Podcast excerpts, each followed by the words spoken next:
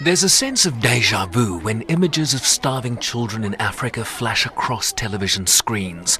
Countries torn apart by conflict, compounded by severe climate conditions, leaving millions on the verge of death. I asked the UN chief Antonio Guterres how we got here again.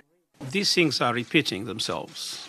And I believe there are two very important factors that explain why they are repeating themselves. One is conflict. And conflict is, of course, uh, having devastating humanitarian consequences. The second is uh, a number of situations of drought uh, are being accelerated by climate change. We always had drought, we always had desertification.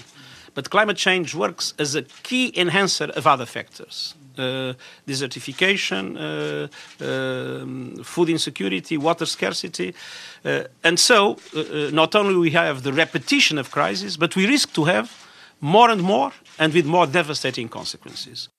The UN believes the dire conditions in all four countries are man-made. Two counties in South Sudan are already suffering famine conditions, a situational threshold where at least 20% of households face extreme food shortages, acute malnutrition rates exceed 30%, and where the death rate exceeds two persons per 100,000 among other factors. These famines can be averted if we act now. The UN's humanitarian chief and emergency relief coordinator Stephen O'Brien still believes the worst could be averted. The lesson from the 2011 Somalia famine was by the time that we declared famine uh, broadly as a world, half those who died had already died. So this is why we're sounding the alarm now, so that we can actually make the difference to avert the catastrophe.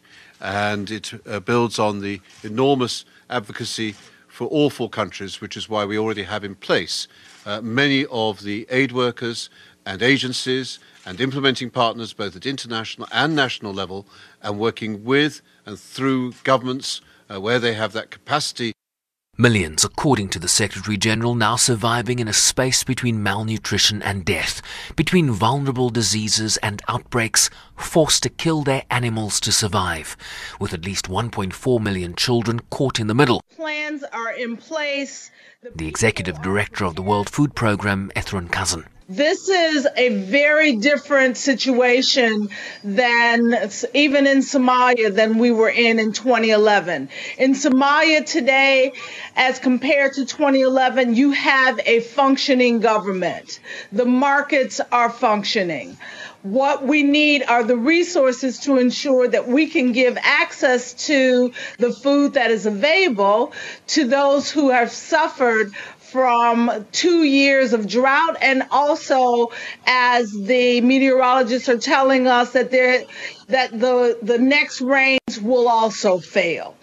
And so acting now before we reach the height of the lean season in each one of these countries will ensure our ability to provide the the support that is necessary Meanwhile, a new report from the Food and Agriculture Organization Wednesday warns that mankind's ability to feed itself is in jeopardy due to intensifying pressures on natural resources, mounting inequality, and climate change.